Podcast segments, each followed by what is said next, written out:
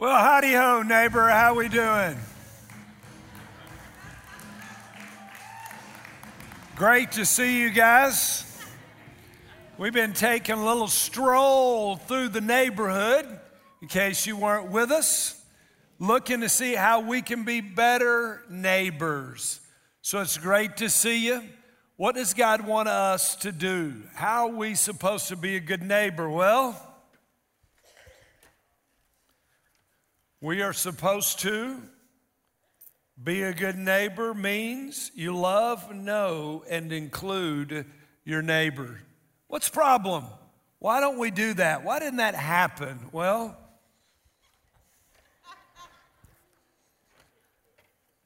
far too many of us are on the wrong side of the fence. We're on the fence, we're hiding. We're not coming out to meet our neighbors, to include our neighbors, to know our neighbors. And God wants us to be great neighbors. It's great to be back with you. I was gone last weekend. I needed a neighbor last weekend, by the way. I was deer hunting. If you hate deer hunting, I'm so sorry. The deer did get a bite, so it was the deer one. It, it, was, it was terrible. I was up in Illinois and, and uh, had killed a, a large deer and was cleaning the deer and absolutely stabbed myself in the hand. About an hour later, it won't stop bleeding, trying to figure out what to do. So I, have got to go find an emergency room in the middle of nowhere. I, te- I call Michelle. So, Michelle, don't freak out, but I'm heading to this town. I need you to find me a hospital in the town with an emergency room and text me the link. What happened? Well, I'll tell you about it later. I'm going to live, but uh, I, I got to go get me hospital. So I'm driving by myself, lap full of blood. Have you ever been there? Very unpleasant, very unpleasant. I needed a neighbor, but there was no neighbor around. Well, it's great to be back with you. Did you guys, did you guys happen to catch the message from Pastor Zach last weekend? That was an incredible word. it is the heart of God for us. And there is no question this series matters to Jesus. How do I know this series matters to Jesus? Because this series is how we do the second great commandment, which is to love your neighbor as yourself. Number one, love God with your heart, mind, soul, strength, and body. And number two is like the first, love your neighbor as yourself. So how do we do that? Anybody love Jesus at any of our campuses? Anybody following the Lord? All right. Then to do that, we want to obey command number one and command number two. So, how do we do that? How do we pull that off? Well, I was thinking about that. One of the ways we do is by the golden rule, Matthew chapter 7. And everything, therefore, treat people the same way that you want them to treat you, for this is the law and the prophets. Jesus said, Carry each other's burdens, and you will fulfill the law of Christ. So, how do we love our neighbor as ourselves? We treat them like we want to be treated. Now, imagine you're in the age before cell phones. Some of us can remember that. Others, millennials, you don't know there was a world without cell phones. There was. There was a, there was a world that you had to actually stop and ask directions or use what it used to be called a map. And so, but, but, but if, if you ever been on the side of the road, interstate at night, cars whizzing by at 95, just wishing somebody would stop and help you? Nothing that you could do. Or maybe you, you, you've been hurt. I mean, you're, you're, you're actually, you're in pain. You need some help. Maybe been lonely and there was nobody there. Imagine being one of the victims of the wildfires in California or Gatlinburg. Can you imagine waking up to the sirens knowing that you have to get out? You run out your front door, it's dark. All you see is smoke all around you. You make your way to your car, you go to the end of the driveway, and you have to make an incredible decision will I go left or will I go right? One of those will take you to safety, the other will take you to the fire, and there'll be no way out. Wouldn't it be cool if a neighbor would beat on your door an hour before then and say, Hey, you got to get out. There's a wildfire coming. You only have minutes. Get in your car, go to the end of the driveway, and go left and don't slow down. There's 60 knot winds. The fire is 2,000 degrees and it is burning hundreds of thousands of acres just in a matter of minutes. So, wouldn't it be good if you had a neighbor that would do that? What we're going to do in this series, Promisers, is we're going to be better neighbors in the name of Jesus. Anybody, anybody with some of that? Come on, y'all with some of that? We're going to do it. If you missed the last couple of weeks, maybe you're online joining us. We're thrilled to have you. Maybe you're catching up. You were gone for Thanksgiving. We're thrilled that you're online. You chose to dial in. You picked an incredible message, by the way, to catch up on our podcast for the holidays. Great to see you. By the way, do you may remember what happened two weeks ago? Heart for the harvest. That is right. We always wait two weeks after to reveal because others that are out of town wanted to give. So we wait two weeks after the weekend. And so let's see, as we, if you're a guest, we have one sacrificial annual offering that we give every year. It's the weekend before the weekend before Thanksgiving. And so this year, what did we do in our miracle offering? Did we make half a million? Yes, we did. Did we have a million? Yes, we did. 300, 400, 540, $1.5 million. Amen. Thank you guys for your generosity. Thank you. I, it's incredible the stories I've heard. People literally, they gave everything they had. It was unbelievable. Others, by the way, God spoke to you, had an opportunity, you didn't take that, you missed the blessing. And just, just let me tell you, you missed it. But but God is good to us. And so, by the way, welcome all of our campuses to the second week of Won't You Be My Neighbor, learning how to do the second great commandment. Now, the, when, when we're to love our neighbor, we can debate about who our neighbor is. There is one group of people that there is no debate about. And that means loving your neighbor does actually mean the people that live around you. Do y'all agree with that? So we put a little grid together. I want to encourage you to write this down, not just the women, but the men as well, because we know you leave it to your wives. Here's your house. Can you name the people that live in the surrounding eight houses? Could you just name the one on either side, two behind you and two in front of you? Probably not. By the way, I'm not talking about what you call them. Come on, dog lady down the street, fat guy in the back. No, no, that's not what I'm talking about. I talk about what their actual names are, not the nicknames that you pick for them. Are you with me? At my house, this is John. This is, I mean, this is Kurt. This is the Nietzsche's. This is John and Linda. They've been there for a long time. This was Tracy and Lisa. They're, the, uh, Tracy no longer lives there. Have two little girls, have two boys. Their kids are gone. John and his wife go to Faith Promise. I mean, Kurt and his wife. John and his wife attend the Mormon church, and Lisa attends the Methodist church. And so, do you know the people around you? So, let's be real.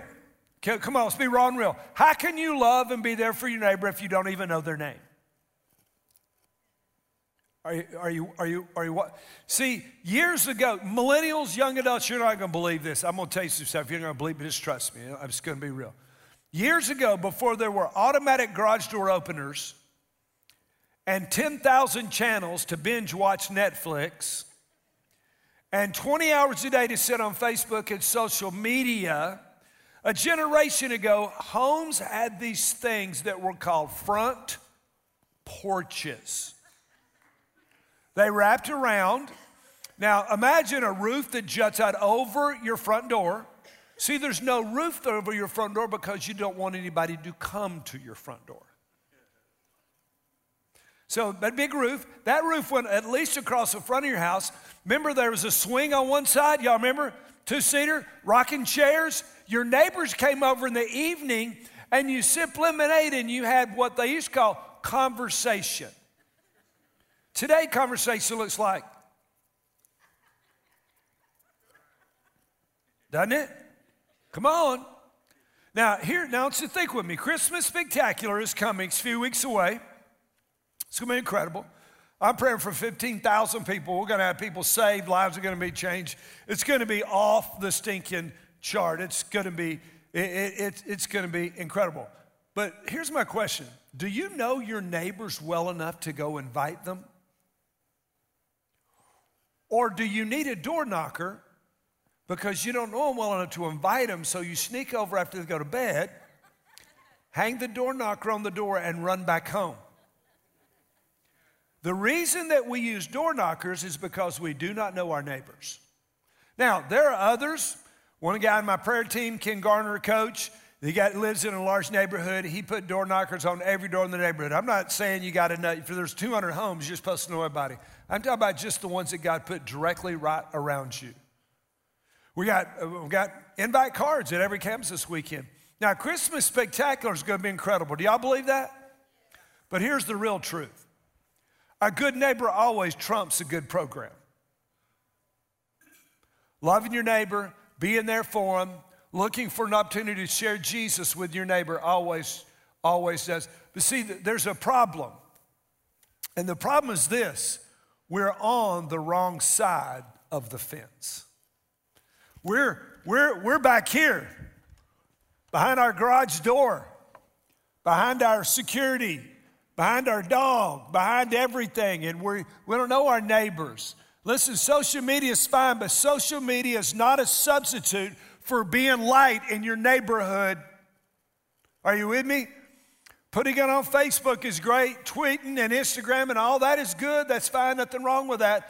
But there is no substitute for going and knocking on your neighbor's door and say, hey, you know, hey Sam, hey Julie, how you guys doing? Hey man, I just want to come by. We got an incredible opportunity. I know your kids love Christmas. We've got an incredible ministry this coming weekend in our church. I'd love you to be my guest at Christmas Spectacular. You're going to love it. Or do we not simply know them well enough for even an invite?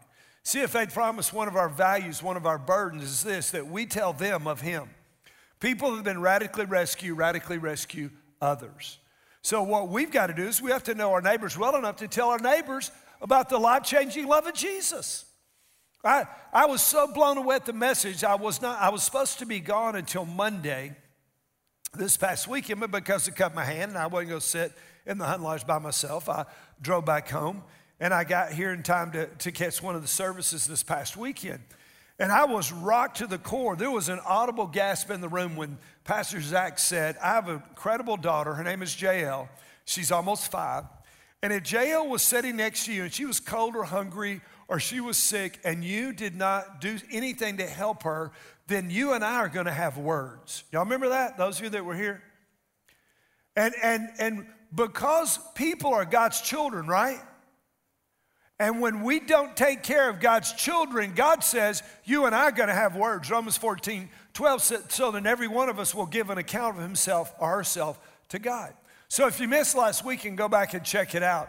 But see, as promisers, we are called to invite, to share, to love people, and we've got to quit being stuck on the wrong side of the fence of our neighbors. We got to get on the right side of the fence where people are. We've got to, we got to meet people, develop relationships so we can confidently share and invest in people, love people, invite people. We're not going to beat them to death with our Bible. Come on. We're not going to, you know, we're not going to act like door-to-door salesmen. We are going to love people to the point that we get an opportunity to talk to them about Jesus. Amen? Come on, this is New Testament Christianity.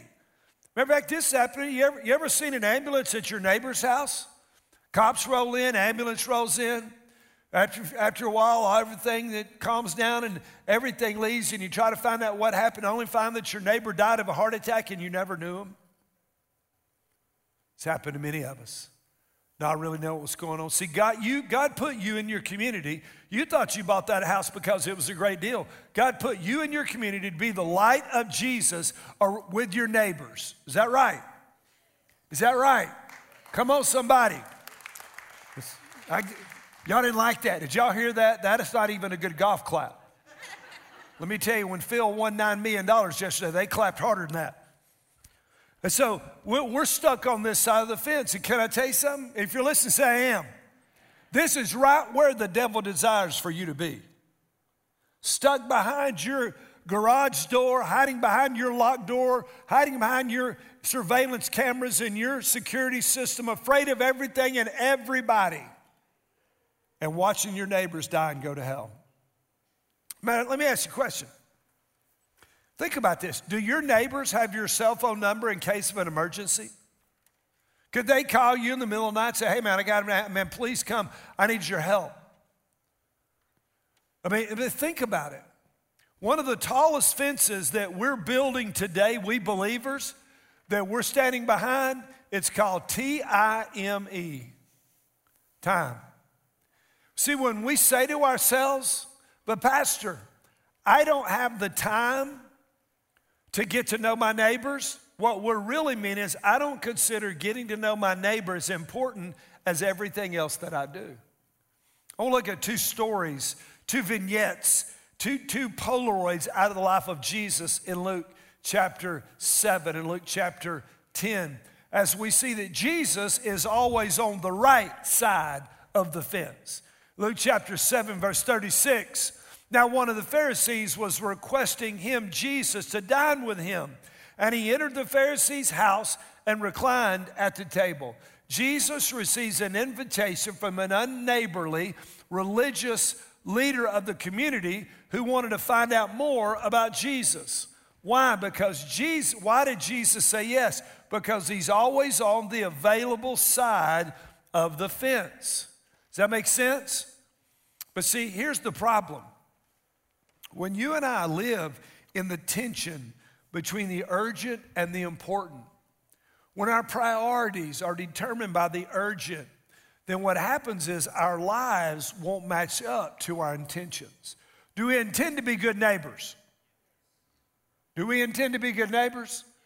Do we intend to love people like we love ourselves, our neighbors? Okay, but when we live in the urgent, our intentions never manifest because the urgent destroys them. Now, Jesus ministered for three and a half years. Would you say that Jesus got a lot done? Have you, do, can you point out one event in the life of Jesus where he's in a hurry? I mean, you ever see Jesus checking his iPhone, his, you know, his Outlook, and making sure he's ready for the next meeting? No. Jesus always had time for conversations, for miracles, for teaching, for loving, for healing. So let me ask you a question. Do, what, do you live at a pace that allows you time to be available to the people that live around you, to the people that work around you, to the people that know you?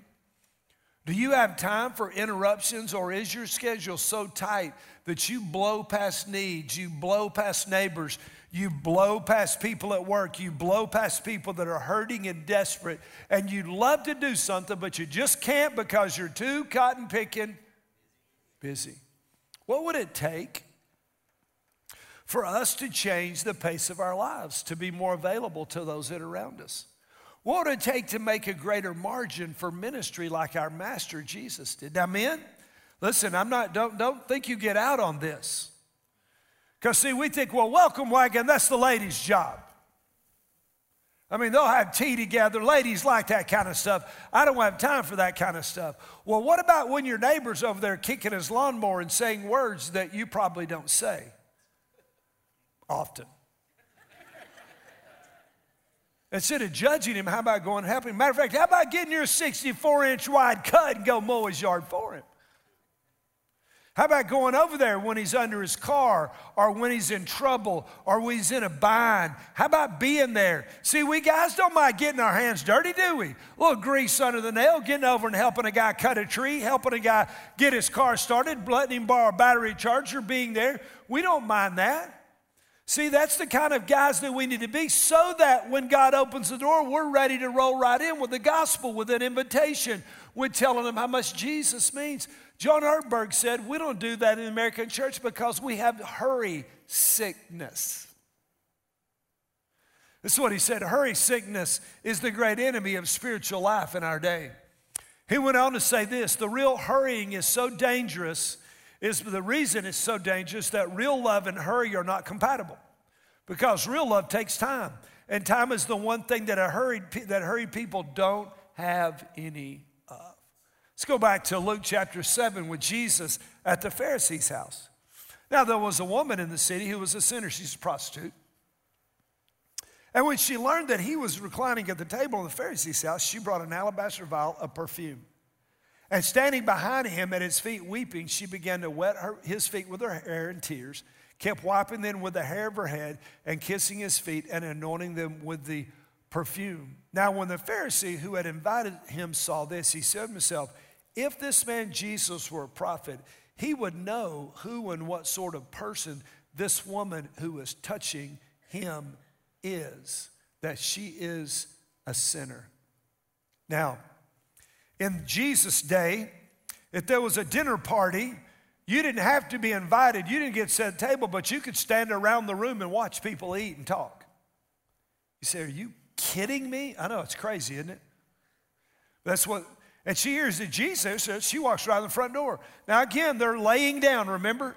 So they're, they're, they're laying down at the table. Jesus is propped up. He's eating. He's got feet out there. She stops at his feet. They don't even stop the conversation. They keep talking. They got this going on. She's down there crying. Tears falling on Jesus' feet. She's taking her hair. She's wiping his feet. Then she anoints his feet with, all, with, with this perfume. And the Pharisee says, Yeah, he's. This guy can't be a prophet. He'd never let a sinner like this touch him. See, the woman comes, she's unwanted and she's uninvited. Why? Because the religious leader was better than her. If he knew that she was a sinner, he wouldn't let her touch him. You know, one of the reasons that we don't love our neighbors is because we think we're better than they are. Come on. It's all right. Confession's good for the soul. We think we're better than them. Well, why would I spend time with, with, with, those, with those kind of people? They cuss, they fight. Every Friday night he gets drunk, their dog craps in my yard. On and on and on we go. Are you with me? Of reasons why we don't. Too busy, we're too important, they're not good enough. We got a laundry list of why we're going to stay on the wrong side of the fence. See, Jesus was always, no matter what, willing to come on the right side of the fence. Matter of fact, let me ask you a question. If, if you're so much better than your neighbors, then you should love Jesus so much. Your life should be such a light that your neighbors ought to want to have the same kind of life you have. Peter said, People are going to ask about the hope that is in you. Be ready to give them an answer with, with gentleness and respect. See, people ought to see the difference and want what we have. Are you with me? So instead of acting like we're better than our neighbors, we should be loving on our neighbors. Are you available? Are you caring? Are you accepting? Could your neighbor walk up to you and say, Hey, man, you got a minute? I'm not sure what to do.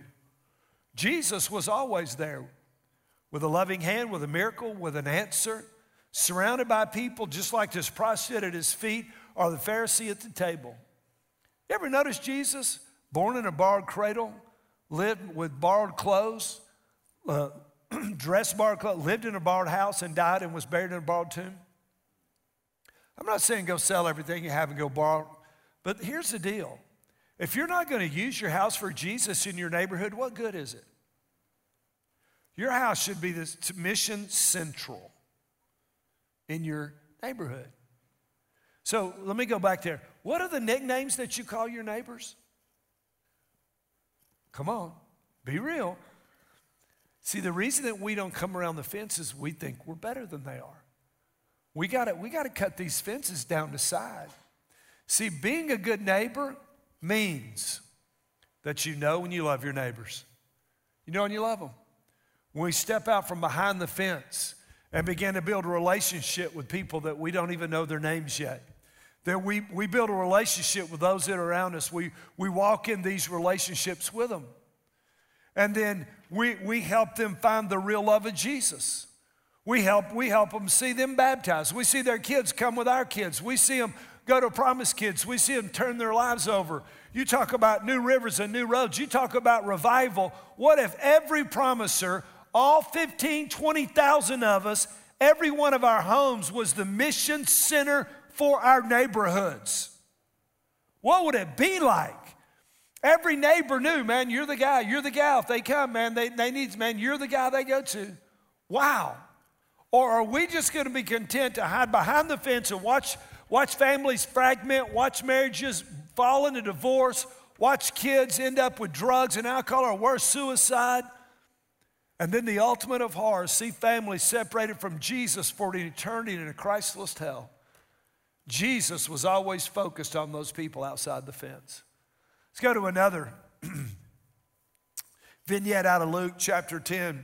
Now, as they were traveling along, he entered a village, and a woman named Martha welcomed him into her home. And she had a sister named Mary who was seated at the Lord's feet, listening to his word. But Martha was distracted with all her preparations. And she came to the Lord and said, Lord, ladies, Come on. We got some Marthas in the house. Lord, do you not care that my sister has left me to do all the serving alone? Will you tell her to get off her butt and get in here and make the gravy and biscuits? That's the southern version. Tell her to help me. And the Lord said to her, Martha, Martha, get a Xanax. You're worried and bothered about so many things. worried and bothered, but only one thing is really necessary. Mary has chosen the good part, which shall not be taken away from her. Man, so many of us are religious and we're busy and we're bothered and we don't have time and we're better than them and we're important and they're on the wrong side of the fence and the wrong side of the track and, and so we just build we just build fences. What happens though, this kind of thinking and focus is on the wrong side of the fence from where God wants us to be. Proverbs 20, verse 9 says this Who can say, I have cleansed my heart, I'm pure from sin? Hadn't we all blown it? Listen, why do we look at someone else and say, well, they did that sin, I'm better than them? Well, you did sins they didn't do. Why, why do we judge others and build fences instead of loving people? Aren't you glad that God gave you grace and mercy when you deserve wrath and anger?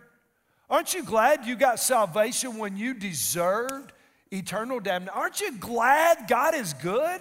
Aren't we supposed to love people, be the love, the hands and feet of Jesus, the light, the salt in our communities? Isn't that what God wants us to do? He said, Martha, Martha, you're distracted. That's where disciples are in the 21st century. We are distracted with our games and our entertainment and our athletics and our yards and our busy and our run, run, run, run, run, run life. And everybody around us is dying and going to hell while we're on the rat trap. We're on the, the running this rat race. That makes sense. God put you where you are for a reason. And He wants you to get rid of your pride and your fear and your judgmentalism and everything else that's got you on the wrong side of the fence. Because over there is where the devil wants you. And what the Savior wants is, is our neighbors. He wants a relationship with the people that we know. So He's put us into contact with them to bring them to Him. The goal isn't for us, uh, for our neighbors to meet us and change them to look like us. No, no. The goal is for our neighbors to meet Jesus and be changed to look like Him. See, we're, we're promisers. We invest in people, we invite people. We love our neighbors. Are you with me? God said, Love your neighbor as yourself. Step out behind the fence, help real people with real problems, find the real love of God. Are y'all with me? And some of you, man, are started even after last week and you're peering over the fence. Man, come on. I want to challenge you. Spend an hour this coming week in your neighborhood. Walk around, take, if you're married, take a walk with your wife. Go to a common area, go where people are. And man, look at people. Don't look at people, meet your neighbors. Fill the grid out. Remember that grid? Fill the grid out. And then start praying for your neighbors, for God to open up a door, for you to be able to be there for them, to man, to be salt and light in their life. Introduce yourself. Come on, find out who they are, what's going on. Step out behind the fence, man. Get bold. Ask God for the courage and desire to make and take the next step with those who you live closest to. Does this make sense? Or maybe this weekend there's a barrier between you and God. And here's the deal we were all born on the wrong side of the fence. Aren't you glad Jesus left the glory of heaven? Aren't you glad he laid down his glory and he got in here on our side of the fence, loved us, healed us, cared for us, taught us, allowed them to crucify him, pay the penalty for our sins, and on Easter Sunday morning come out of that grave alive and well? Aren't you glad Jesus didn't get stuck on the wrong side of the fence. So if you're searching for forgiveness, a new start, a new way, I'm telling you, Jesus is the only hope. So at all of our campuses, if you're ready to turn your back on your old life, on your sin, and begin to turn to follow Jesus, He's ready. So, with every head bowed, every eye closed at all of our campuses, we're going to pray this simple confessional prayer together. Pray with us. Dear Jesus, I know I've sinned. I'm so sorry. Forgive me. Come into my heart. Be my Lord. I will follow you. Fill me with your love. Help me be a good neighbor. Help me obey your word. In Jesus' name. And all God's people said, Come on, isn't it good to be in the house of God? Wow. At all of our campuses, if you just gave your heart to Jesus, pull the communication card out in front of you. Online, you can click right there, go to the chat room, somebody's waiting for you. Fill the top part out and then check the circle. I'm making a first time decision to follow Jesus, or I'd like to be baptized. And then if you have not attended our next steps experience, it is on Saturday night during the 615 service at Pell. Every campus at 1130. This weekend, we're going to take a, we're going to take a little trip. We're going to go to Brushy Mountain Penitentiary and we're going to listen to some voices long in the past tell us how to walk out of the cell of selfishness and into a life large that God wants us to walk in. Don't miss it. It's going to be incredible.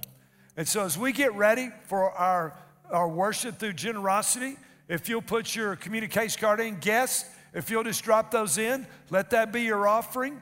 You can, and when the service is over, if you'll go through the center doors, those round tables, we have a gift for you. We're thrilled that you're with us. As we get ready to, to give, again, over $1.5 million. Wow, so proud of you. But every week we bring our tithes and offerings. There's a missionary who's from Faith Promise who I can't tell you his name, nor can I tell you where he is because he could easily be killed. But he's ministering. One of the things he's doing, this is a group home for girls where they have to go up in the mountains so they can be educated. Started to rain, it's ice cold, there's no insulation in that building. But because of your generosity, this missionary, this close friend of mine in this congregation, is up there providing insulation and love of Jesus. He's in a dark place. Pray for him. It's incredible where, see, listen, folks, we have to have a sermon to, to love our neighbors. I was, in, I was in Florida at a board of directors meeting with a ministry, the Timothy Initiative, I'm on the board of. I listened to guys, one guy, church planted in India, radical, radical Hindus. Group of those came in, tied him up, raped his wife, made him watch. Later, that same couple led those men to Jesus and baptized them into their church. See, this, this southern traditional religion that we followed, it's way short of this book. Are y'all with me? Man, listen, this is a radical book for radical people who have been transformed. Are we going to advance the kingdom of Jesus? Anybody with me? Come on. Man. So as you give, man, you have no none of us knows all that God does as we give money around the world. Father, as we get ready to give, many have given all week. We're grateful. God, I pray that you'll bless the gift and the giver. I pray for this missionary, his wife, his children, that you'll keep them safe in that nation where everything he's doing is illegal and he could easily be killed. Lord, I pray you'll protect him. I pray for incredible opportunities to win Muslims to Jesus. I pray you'll move in power. I pray you'll bless this, this offering, use it to change the world, is our prayer in Jesus' name. And all God's people said, Come on, give the Lord a shout as we get ready to give.